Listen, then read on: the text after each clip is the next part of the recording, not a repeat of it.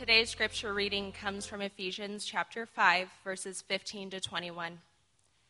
Look carefully then how you walk, not as unwise, but as wise, making the best use of the time, because the days are evil. Therefore, do not be foolish, but understand the will of the Lord. And do not get drunk with wine, for that is debauchery, but be filled with the Spirit, addressing one another in psalms and hymns and spiritual songs, singing and making melody to the Lord with your heart, giving thanks always and for everything to God the Father, in the name of our Lord Jesus Christ, submitting to one another out of reverence for Christ. This is the word of the Lord. You can be seated. Thanks, Sam. You could turn this way down. Okay, I'm good. Okay. Um, well, good morning again, everybody. I know Josh said it a few times, uh, but my name's Sean. I, am the lead pastor, teaching pastor here for Redemption Peoria, and uh, we're in the book of Ephesians. Now, before we get there, if you've been here enough, you've heard um, what I just said uh, I don't know, a thousand times, and you heard usually at the same time what we'll always add is that Redemption Church is one church with 10 different congregations. Well, this morning, um, I want to explain how that's going to change, and it's, it's not bad at all, no sin, I'll explain all of that stuff. We're going to go from 10 congregations to nine congregations. Now, um, here's what, what's happening. Essentially, each congregation being elder led and lead pastor led has freedom as we process churches together. We really believe that at Redemption Peoria, I'm the lead pastor and the elders, and at any point we would go, hey, listen, we feel like it's better for us being in the West Valley to kind of do our own thing for the purposes of mission. And uh, Redemption Scottsdale feels like that's where they're at right now. I promise, I'm not a dude to put spin on it. That's why I'm saying it the way that it is. It's good. We're going to actually pray for them to flourish. Um, it's honestly, it's all, all good. But he feels like, and the leaders there feel like they're in a place where they can um, reach a certain demographic of people that they couldn't um, with being a part of redemption. And they have their reasons and they're thoughtful, and Sean's a pretty intentional guy.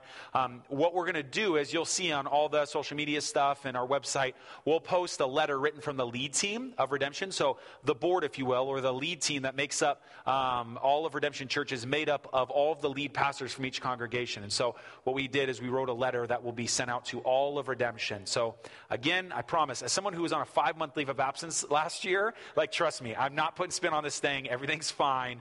Um, they're just in a place where they feel like they can do ministry well in another way, and that's cool. Knowing Sean, it feels like it lines up with his heart really well. So I want to pray for them real quick, pray for, pray for our time, and then we'll jump right into Ephesians 5.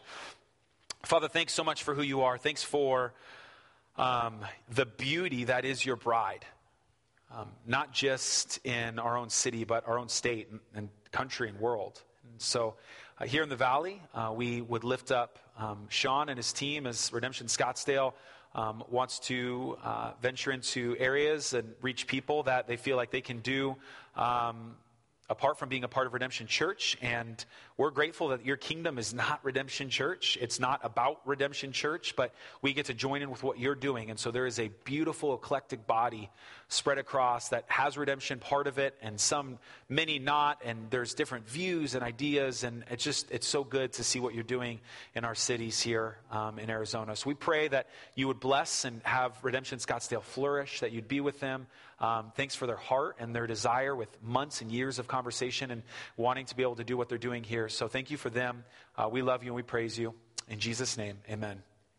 So um, if you have any questions, I, again, feel free to ask me afterwards. Um, I'll be out in the lobby. We're, again, you can see the letter that we're going to send out as well. So, um, we're in the book of Ephesians. I just said that, but here's what you may not know if you are new. If you're just coming uh, to Redemption Church, and maybe, you know, whether it be you're just coming because of college or moving here because it's not you know, 140 degrees out. Well, it's still 140 degrees out, but it's starting to cool down. Um, whatever the reason, you're catching the tail end of the movie here, honestly. So it might be a little bit confusing uh, as we process this together, but I want to just kind of put in a nutshell where we are. So this is what I've said the last probably two months as we've done this.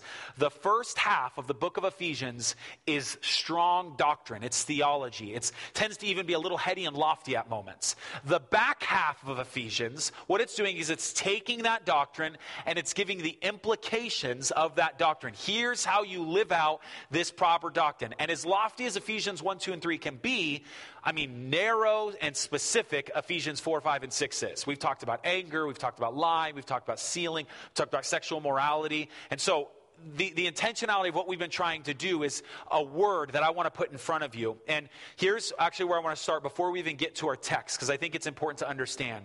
The unfortunate nature of what we've been talking about, about putting our, uh, this way of life off and now taking on the life of Christ, in the last hundred years, has been missed a little bit. What has happened in the church, specifically in the West, is we've taken on a Platonic view of sin. When I say Platonic view, what I mean is the way that Plato viewed the world, uh, which is all within Western philosophy. It's in our education system. Plato has influenced America heavily, and we don't even know it at times. But the way that he had viewed the world is there are spiritual things that are the real things, and then there are physical things. And those are kind of correlated to the ultimate spiritual things things. And so there's this dichotomy that Plato created in his mind. And what we've done in the church is we've taken a lot of spirituality, but specifically sin, and categorized it like Plato, meaning it's almost like we talk about sin where you can say, hey, listen, uh, you can either have a good life now or you can have a good life for eternity. It's up to you. It's up to you. What, what do you want? Do you, do you want a good life now or do you want a good life for eternity? And we use language like, um, I, man, I want to, but I shouldn't. I, I want to, but I can't. And what we miss is the reprieve that sin gives us um, is met with hollowness. And what I mean by that is, yes and amen, there are spiritual, demonic forces that are involved with sin. Yes, it could affect eternal destiny. Yes and amen to all of that. But just as equally as true is when you choose to enter in to sin, you cease to be human a little more. You stop your human flourishing the way that God has wired you, the way that God has designed you. And though sin never quenches your thirst, it, it lets you forget you're thirsty, with an ever diminishing return, of course. And so, what Ephesians has been doing is identifying the fact that yes, sin is eternal. It is spiritual. Yes, and amen to that.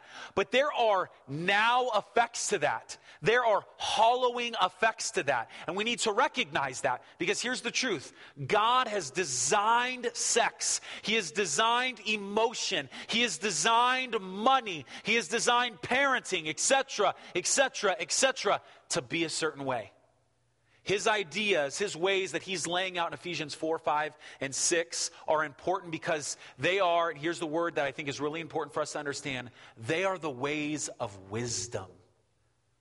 God has given us wise ways to live.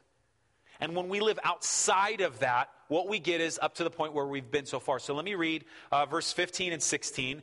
That'll explain a little bit why I'm bringing this up now. And then, um, and then we we are going to play some of this out because we, we got a lot of text to cover.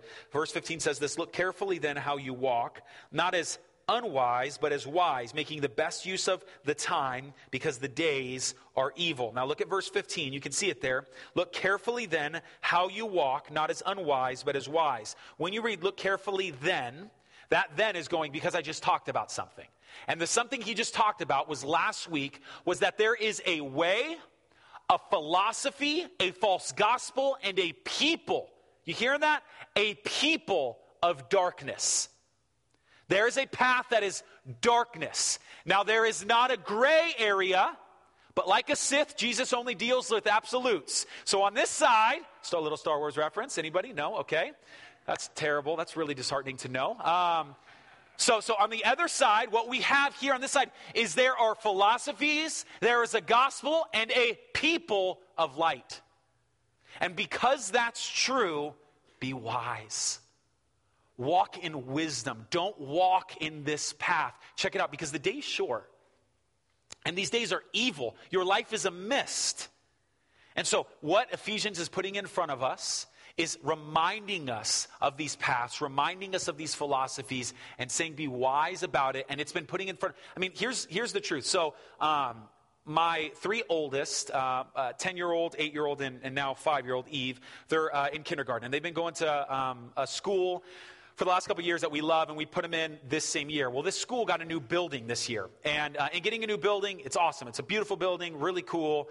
Well, it's right off of Camelback. And here's the problem with it. Um, being right off of Camelback, there's more students. Um, there, has been a problem, and we've only had three days of school so far. But the first day of school, when we went to go pick up our kids, it took two hours to pick up our kids, okay? So Candace goes, I wasn't there, luckily, because I'd lose my mind. Um, but um, on Friday, so Candace does this on Wednesday and Thursday. And on Friday, um, I go, okay, you know what? I'm going to go pick up the kids. I'm going to figure this out, right? So I go there and I go, I'm not getting in that line. I'm going to go park. There's like a little steel mill next to it. I get uh, go park over there, and I walk into the office, and I want my kids. Okay, I'm not waiting in your crazy line. I'm super angry. Now, here's what's interesting. Okay, what we were told is the way of wisdom, the way of light is that you will be angry. Okay, that, that's what Ephesians said. That be angry, and then there's a, but do not sin. You'll be angry. Life is going to happen. Genesis 3 occurred. Life is broken. Sin is here. You're going to be angry. That will happen. But don't sin. That's the wise way of life. So Sean walks into the office angry, and Sean sins. Okay? so I go into the office, and I don't say anything. Uh, definitively rude. Um, but I'm just snarky. I'm just super angry. Me and 25 other people are frustrated by the process. I'm not waiting in your stupid line for an hour. There's one lady specifically, the office manager, and I'm just like, I just, just in such a jerk way. So you're telling me I can't have my kids. I got to wait for an hour to have my kids. Sir, if you want to get in line, okay, that's fine. But you're telling me I can't have my kids. I want my kids right now, and you're telling me, I just was like, if I could see myself and unfortunately, there's a lot of people and teachers who go uh, to our church who are teachers at that school. So, like, hey, that's your pastor? Like, no, no, no, I don't go there. I don't know that. Uh, like that, right? So I'm just, su- now here's what happened. I walk away, right? Um, and I knew immediately that was not the way of wisdom. Like here, and this is what's interesting. I knew what I did was wrong. Now, how can I know that? That means there's a right way and a wrong way. And I acted in the wrong way. So, of course, I write this long apology specifically to her, telling her I'm an idiot and I'm sorry and, and all this stuff. At the end, I with, I'm sorry. I hope our next interaction is I'm not a jerk. And I had to repent. I had to cover up or um, put before her and eat the fact that I did something wrong. You want to know why? Because there's a right way to do it. And Jesus is trying to form me into his image to do things the right way. But I chose to buy into the world's philosophy. Because if there's a broken system, you want something done, take care of it. I mean, throw around your bravado like it's about me. It's about my, forget the other 600 students, my kids, right now, I want them. But that's the world's philosophy. See, I, I bought into the, the way of darkness. And hear me, it was bad for everyone. It was bad for everyone. And so this is why I want to read now 17 with verses 15 and 16. It says this Look carefully then how you walk, not as unwise, but as wise, making the best use of the time, because the days are evil. Therefore, do not be foolish, which is exactly what I was. Do not be foolish, but understand what the will of the Lord is. So let's stop there, because finally we get to get to that word that I was talking about. And we've been touching on it up to these, these points, but what Ephesians and the New Testament and the gospel of Jesus Christ is doing over and over and over is trying to form us. It's trying to form us form us into the way of wisdom. So let me show you something why I think uh, verse 17 is important. I want to show you this little diagram that we have here. Uh, it's a picture of us and then uh, these two uh, circles going in opposite ways. So I didn't come up with this. Brian Berger uh, came up with this, and I found it extremely helpful as processing where we are and why this is important to where we're going. So um, what you have is you have yourself, right? And so here you are. Let's just look on the circle um, over here to the right. You have yourself, and you choose to interact with God okay? And that means in the community of faith, maybe you're in an RC, you study the Bible, you pray, you maybe try to memorize some scripture, maybe you fast lunch once a week. You choose to interact with God. That, that is your choice. And in that moment, you're choosing to, to be formed by something. Now, here's how this works. In choosing to be interacted, to interact with God, inevitably what happens is you're asking to be controlled or laying your life down to follow someone, right? And this is the Holy Spirit's leading. That in that moment, as you choose to interact with God, you inevitably want to go, man, I want to walk into that office and tell them the way that pickup and drop off should go. That's what I want to do. but more than anything, I want to be controlled by the Spirit. And so if I want to follow God, and, and, and I interact with his people and his word, that lends its hand to lead me to being controlled by the Spirit. And always, 100% of the time, never fail. Scripture, life outside of Scripture, whatever it is, you will always find the Holy Spirit will point you to Jesus. That's how you know you are truly interacting with the Holy Spirit. The Holy Spirit will remind you of the things that Jesus said according to John 14, 26. He will always encourage you to press into the grace of God, to be rebuked by what you've done in your sin because of the cross of Jesus Christ. The Holy Spirit will press you into being formed into the image of Christ so that you would gaze at who Jesus is. Now, this is important. Then, in turn, you begin to imitate that. Now, this is an ever ongoing circle. I, I just, I need you to understand that. When you choose to interact with the people of God, when you choose to read your Bible, when you choose to worship together, when you choose to sing together, when you choose to read, memorize, pray, as you're being led by the Holy Spirit, you constantly see who Jesus is and you constantly become more and more like Him. Now, this is why this is important. I'm showing my cards early. What's going to happen from this point is we're going to get two commands in our entire, entire passage. It's going to look like there are six commands, but actually there are only two commands here in Greek, and then there's something called participles, which are um, underlining things that connect to those commands. Now here's, I'll explain that in a second, but here's why this is important. Just as equally as this is true, the opposite is just as true.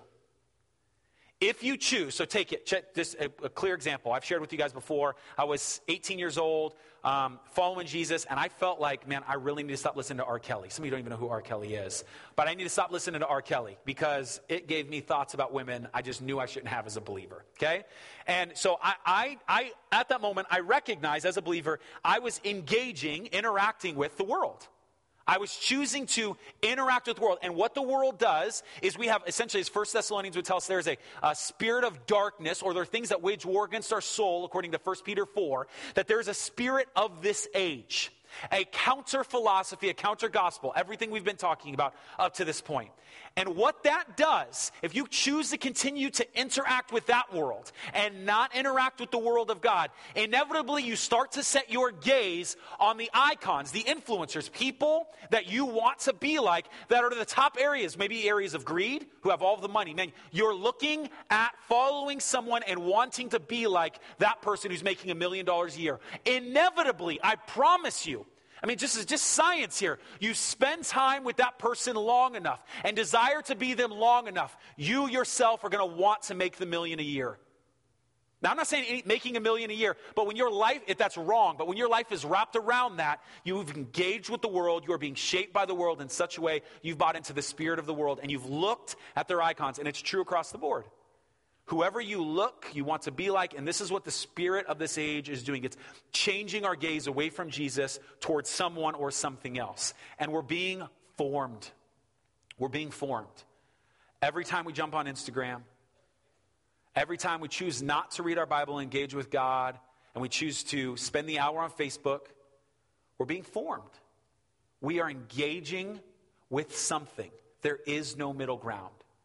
And what I want to talk about today, I think what Ephesians is going to press us into, is what it means to be formed. How do we process what it means to be formed? So here's the two commands, and then we're going to lay it out. Verse 18 says this And do not get drunk with wine, for that is debauchery, but be filled with the Spirit. Now, what, what I think Paul's going to do is super legit. I mean, and kind of like ninja like what he's going to do is here, he's going to create um, this dichotomy. Okay? This juxtaposition that you have ultimately, he's going to put don't get drunk with wine, but be filled with the Spirit. And that's going to be important because um, being filled with the Spirit in a lot of different ways is Paul's way of combating being drunk with wine. So let's read it again. This is what it says, and let me break this down for us, and hopefully it makes sense. These are the only two commands. Everything from this point is going to connect to these two commands. Do not get drunk with wine, for that is debauchery. I try to think of a cool way that I can explain not getting drunk with wine, but this is the best way I can say it. Don't get drunk with wine. Okay? Don't get drunk with wine. Now, what's interesting is the next word that we don't use that often is debauchery. Not very often do we just throw around the word debauchery. Um, but here's what's interesting about the word debauchery it's two Greek words, a sozo. The, the, the root word for sozo is where we get our word salvation from. And a just means counter to. So essentially, what it means is not salvation. So don't get drunk with wine because that's not salvation. And if you have an old school Bible, the King James Version, it actually says for that is ex, uh, excess. What I think Paul's communicating here, and this is, this is a mind game, like in general for me, this is true of all sin, but we can see it here in alcohol clear as day. What you've done is you've taken a gift of God and you've enjoyed it to the point where it can't be enjoyed anymore. Meaning, it's in excess, it's outside now of that salvation. So, give you an example. Jesus returns, he's going to call sex good. He's not looking down and going, Everyone's fornicators. Married people, they're all fornicators. This is disgusting. He's going to look at sex and he's go, that's good. This is a good thing. But there's a distortion of sex pornography that is not savable. It's not redeemable. It's not meant to be saved. It's asozo. It's debauchery. It's counter to what sex was made for. And when you take alcohol, he's going to look at alcohol. He made fermentation. He made the process. And he's going to go, alcohol is good. It's redeemable. You can glorify God with it. But when you drink it in excess, when you take too much of it, it then becomes counter to what it's made for. It's anti salvation. It's not savable. Jesus isn't going to return and go, yeah, we can figure out being how being drunk is okay. That's not going to happen. It's a distortion of alcohol. And so he, now what Paul's going to do is he's going to take that idea and he's going to say, so think of all the ways you can think about, about getting drunk. So in, usually when you get drunk, most likely you're with somebody, usually, not always, right? You're man, you, you either become belligerent or really happy or your mood changes. All self control goes out the window, and what inevitably happens is maybe you become happy, you start singing, whatever it is. I have no idea. Okay? But, but you lose this control, and what Paul's going to do is he's going to take this idea and he's going to say, in the same way you're looking for joy, you're looking for happiness, in something that is asozo, past salvation, something that's not made for, you're taking a distortion and trying to find joy. Actually, what you're looking for in alcohol can be found in being filled with the Spirit. Let me read something from uh, a guy named Dr. Martyn Lloyd-Jones. I love this. Um, he was a physician, but also a preacher, and he wrote more on Ephesians than anybody I know of. He's preached more sermons on Ephesians. And what he said about this, what Paul is doing in creating this juxtaposition, I promise it's going to make sense as we get um, into the, the participles. Listen to what he says. Wine or alcohol, first and foremost, affects the highest centers in the brain. They control everything that gives a man self control, wisdom, understanding, discrimination, judgment, balance, the power to assess everything. In other words, everything that makes a man behave at his very best and highest. What the Holy Spirit does, however, is the exact opposite. If it were possible to put the Holy Spirit into a textbook of pharmacology, uh, uh, pharmacology, which he was a physician and a pastor, um, I would put him under the stimulants category, for that is where he belongs. He really does stimulate. He stimulates our every faculty the mind, the intellect, the heart, and the will. So you're looking to inebriate yourself and quench your thirst, but it only lets you forget you're thirsty as you get drunk. What Paul is saying, the way of wisdom, is actually being fa- filled with the Holy Spirit, that's a true fulfillment of what you're looking for.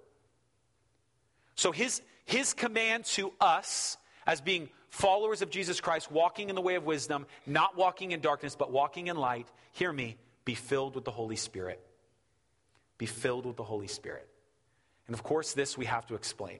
Now, before we do, um, I want to say that as we're going to go through this, verses 19 and 20 um, and 21 are going to explain what it means to be filled with the Holy Spirit and are also a response to being filled with the Holy Spirit. But before we do, um, I just want to make a quick statement, just kind of a side thing. Um, and this is probably because I spent 12 years in the charismatic world and I got saved in the charismatic world. Some of you might not have any clue, but I think it's worth saying. Um, when I read, even to this day, language like being filled with the Holy Spirit or baptism in the Holy Spirit, um, I, have had to think so deeply on those words that I see some of my charismatic tradition, um, and I can't help but just, I want to say this. I do not think it's the way that they would define being filled with the Holy Spirit is. Like, and I love the tradition that I came from, but when we process being filled with the Holy Spirit, what you find in those worlds is eventually a loss of control. Meaning, um, and, and I'm not just saying this as an onlooker, as someone who's experienced what I'm about to describe shaking violently, saying things out loud randomly, um, having the, the spirit of laughter. And, and what happens is, essentially, I, I um, myself and, and I think people in that tradition, as I've, I've experienced that, um, would say they're being filled with the Spirit, but they look closer, and this is just my opinion. If you ever look into something called the Kundalini cults, um, it's far closer to something more demonic that, that isn't being filled with the Spirit. Honestly, and that's just, and, I, and I'm sure you have a million questions about that, but that is not how I would process being filled with the Holy Spirit. As a matter of fact, Dionysius was a philosopher who thought alcohol was a mode of inspiration.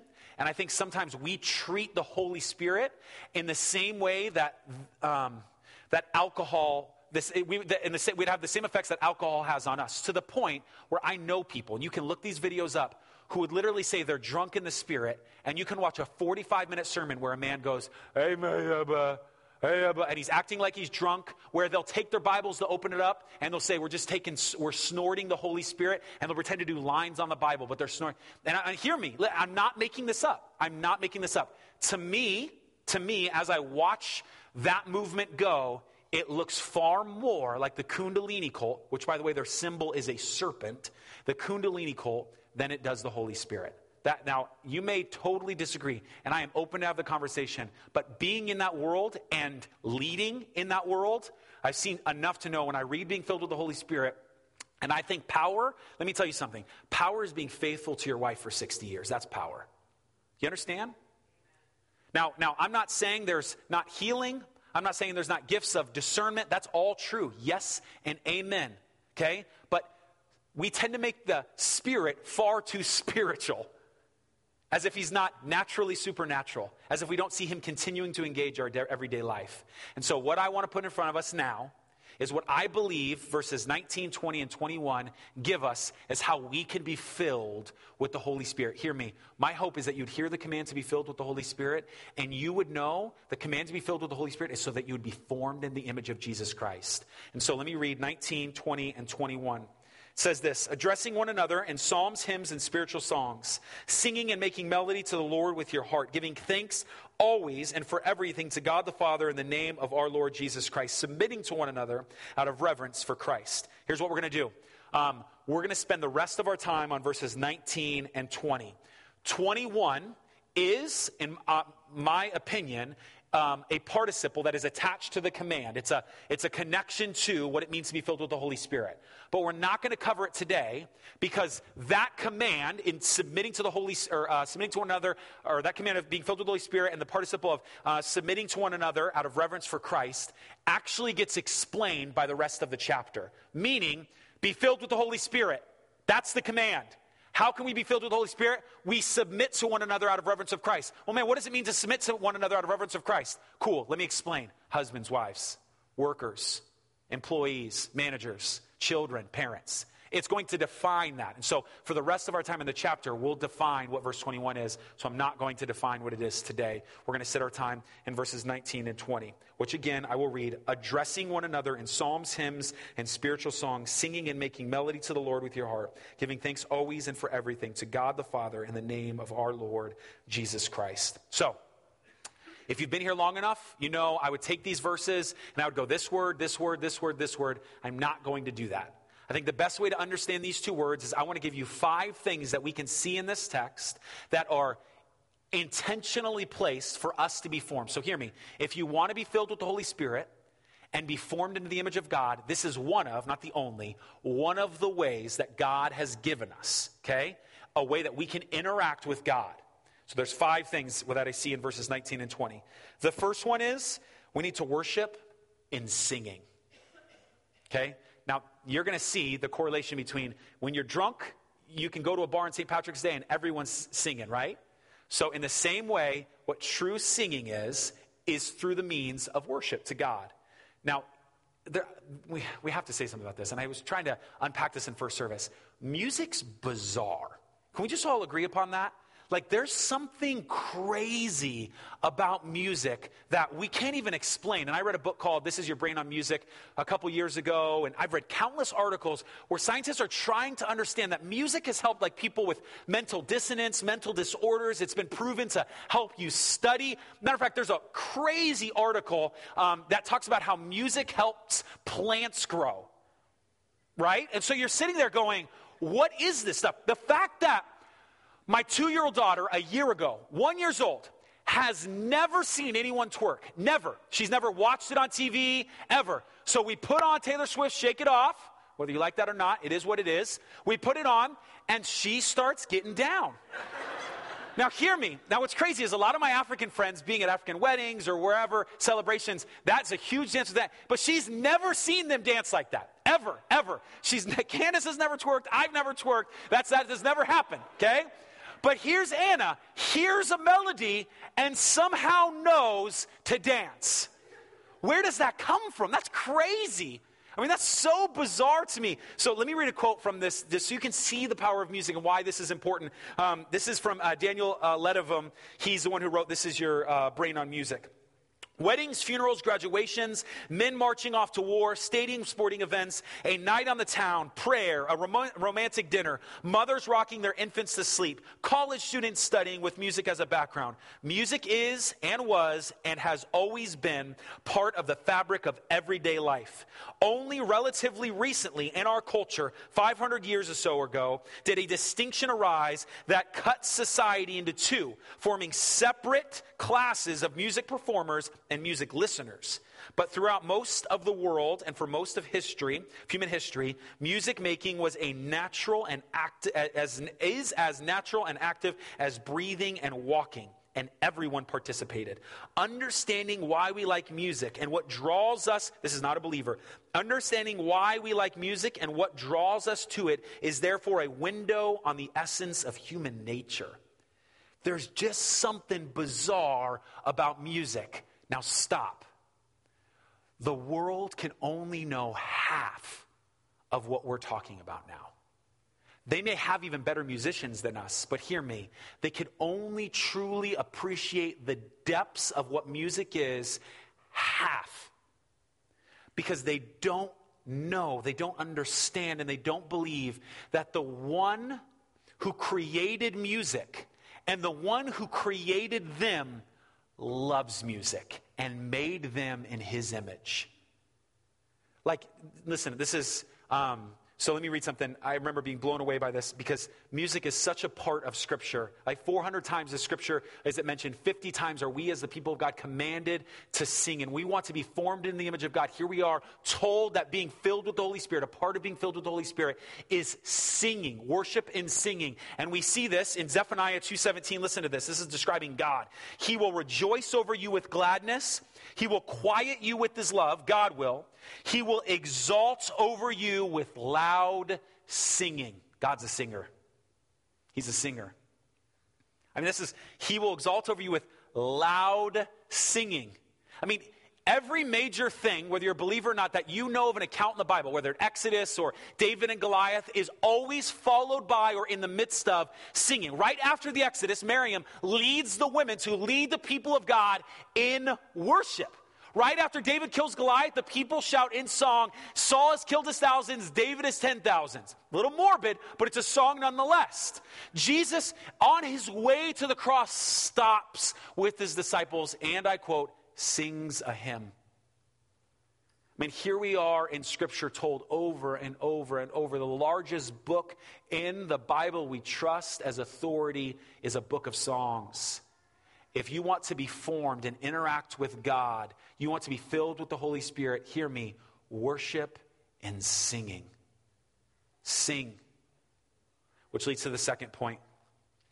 Um, it's not worship and singing by yourself, but, and I quote, let's go back to the text, addressing one another in. That when we sing, we are worshiping together.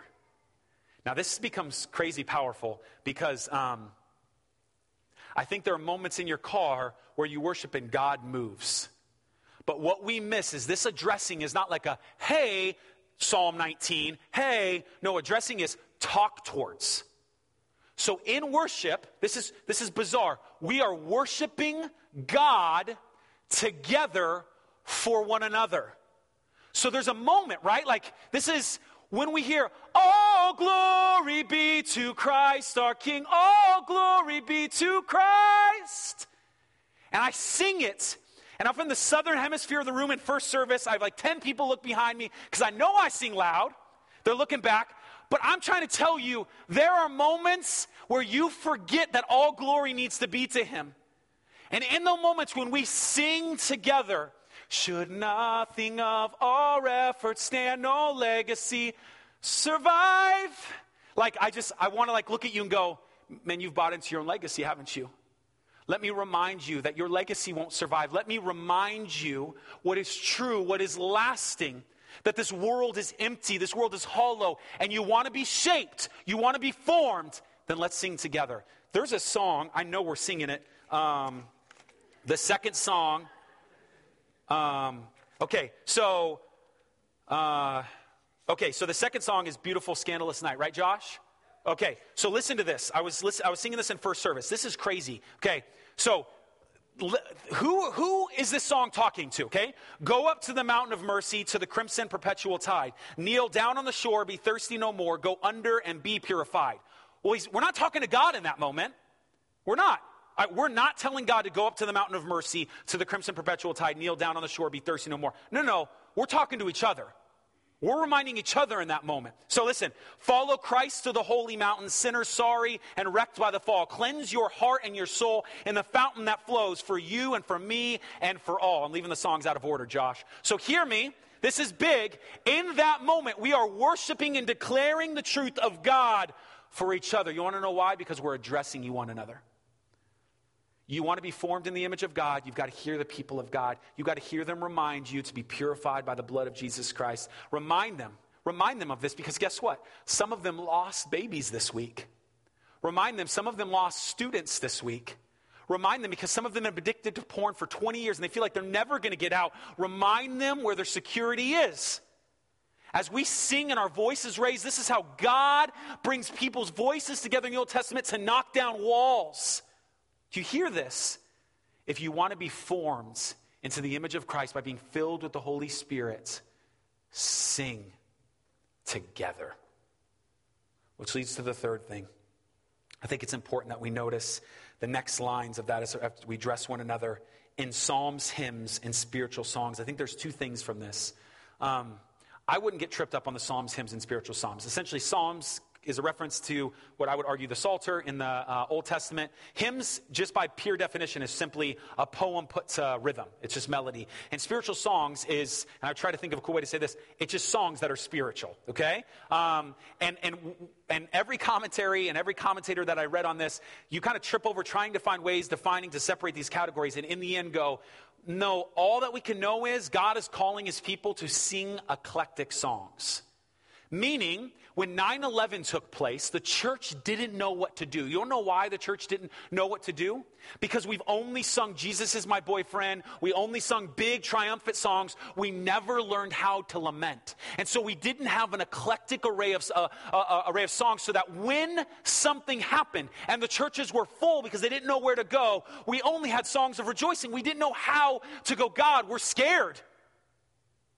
And so hear this sing or worship God in singing together with eclectic songs. But this is huge. Look at verse 20 that are about God. That are about God. Listen to Piper. I think John Piper nails this about the eclectic way and our, our um, push towards God. He says this God is infinitely varied in his beauty, and he relates to us in profoundly and wonderfully different ways. If you experience God in the death of your four daughters and your wife, in the sinking of a ship, you may write, it is well with my soul. If you are overwhelmed with the truth of the incarnation at Christmas time, you may write joy to the world. If God meets you simply and quietly in your prayer closet, you may write, Father, I adore you, lay my life down before you. If you are stunned at the marvel that you are saved, you may write, Amazing grace, how sweet the sound. If you are a parent longing to teach your children profound things in simple ways, you may write, Jesus loves me, this I know for the Bible tells me so. He has given us this array of songs to point back towards Him. You want to know why? Because preaching isn't going to get it done, homie. Your community conversations isn't going to get it done. He has given us the gift of music and the singing of one another to be able to communicate something that otherwise we feel like our heart is blocked.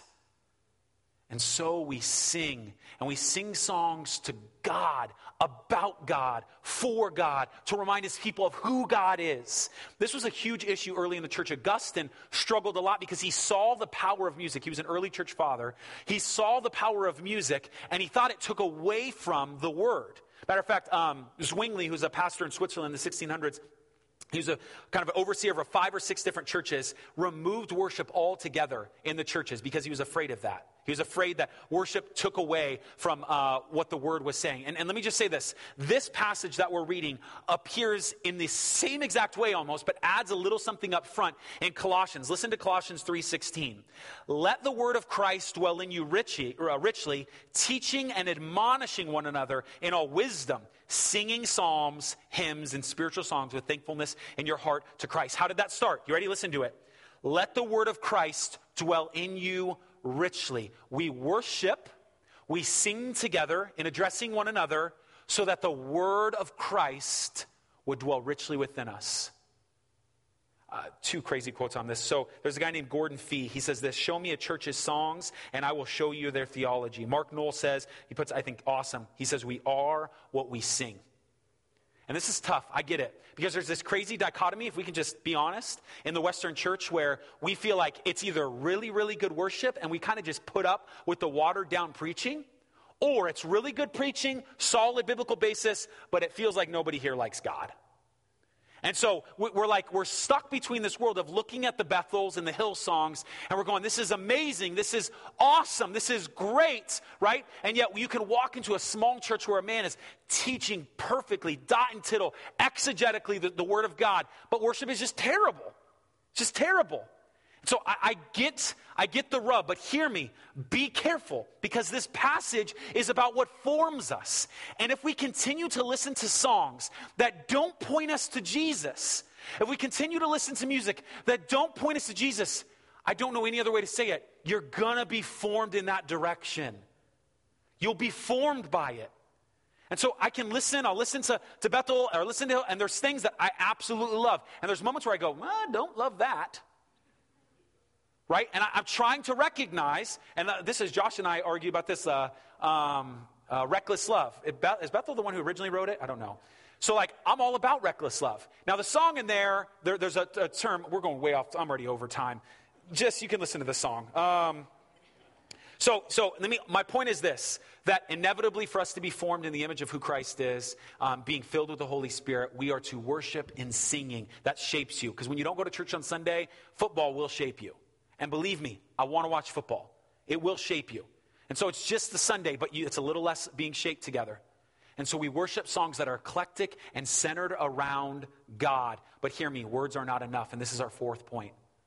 When I came to the Reformed community after spending so much time in the charismatic world, I looked at the charismatic world and this tension that I lived in, and I said, it feels like they like God a lot and they love Him in insane amounts, but it's almost like they don't really know who they love. It felt like moments theologically, I didn't really know who they were worshiping and felt like themselves at times. That's my own thing. It's true in the Reformed community as well, but in worship, I saw that in spades. And then I came to the Reformed community, it feels like, man, the people really, really loved God. I'm just looking around, and I don't think anybody likes him. Like, it's just quiet. We, I mean, we're four years into a church plant. We still don't know how to clap. We still haven't figured this thing out. And so, no, it's too late. It's done. we're committed. So, my, my point is this my point is this. Um, what Piper, I love how Piper says it. You can know truly, but you must also feel dually. The, the reality is that as you interact with Scripture, Sproul would say that theology always births doxology. If you read the epistles enough, you'll see that Paul lays down some crazy doctrine. And right after, like stuff like Romans 9, 10, 11, and 12, and right after, you knows what he goes into? Worship. He, he, amazing, beautiful, poetic. This is awesome. He can't help but hold himself back. And so we can have right doctrine, but hear me, here's what we're not doing. We're not making melody to the Lord with our heart. You know the doctrines, but hear me, are your affections stirred? You want to be filled with the Holy Spirit and formed into the image of Christ. Your affections need to be stirred. You need to make melody with your heart. Which leads to the last thing, and then we're done. Giving thanks always for everything to God the Father in the name of our Lord Jesus Christ. Um, I think the last way that we can process in worship is that in everything, and this is why I think our worship songs need to be eclectic. In everything, we give thanks to God. His sovereignty is such balm to my soul. Like to know that there are so many good things and gifts that God has given me. Like so many good things. And there are moments also of deep, dark despair that have taken place and will take, to play, take place. And I can only look at those things and go, God, in this moment, I trust you. I feel like I'm frustrated at you. And this is just the Psalms over and over, right? But in everything, we have gratitude. Hear me, He's in control. He's in control. And God, I trust you. We have gratitude. And that shapes you, that forms you, because everyone will look at you and go, that is not the place you should be. But in having gratitude, you're training your heart and your mind and your relationships to be filled with the Holy Spirit. So, two things I leave you with if you are a believer in this room, hear me when I say everything you do. I'm not joking. That's not some pastor's exaggeration, TBN moment. Everything you do forms you. Everything. And when you choose to not interact with what Scripture tells you to interact with, you are being formed in areas of darkness, not light. So please hear me. Follow the command to be filled with the Spirit.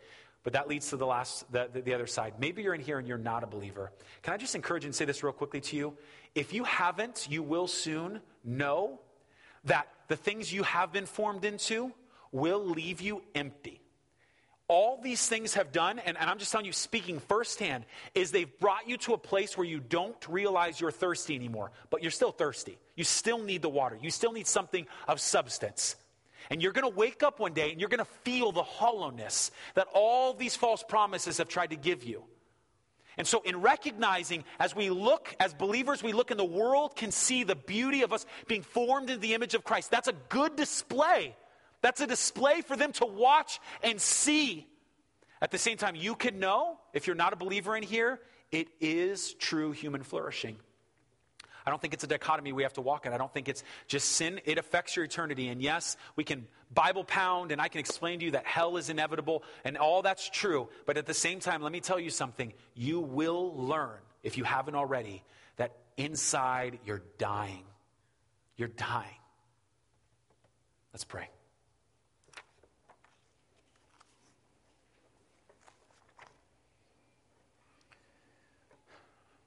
Father, thank you so much for who you are. Thanks for the goodness that is displayed in Ephesians chapter 5, that we're reminded that we're to walk wise. Lives where, man, we're so tempted in moments to walk in darkness, but I pray that we would be people of light that we would know and understand that our days are short and that these days are evil in which we live and they're calling us and beckoning us. So I pray the, for the believers in the room that they would not be foolish, but they would know what the will of the Lord is. That they would not walk in ways that are debauchery, anti salvation, but they would walk in true salvation, being filled with the Holy Spirit.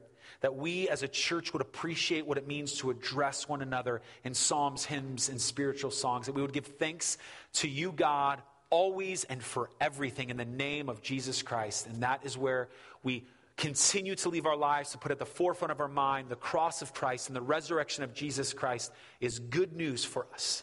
Let us not forget it. We love you. We praise you in Jesus' name. Amen.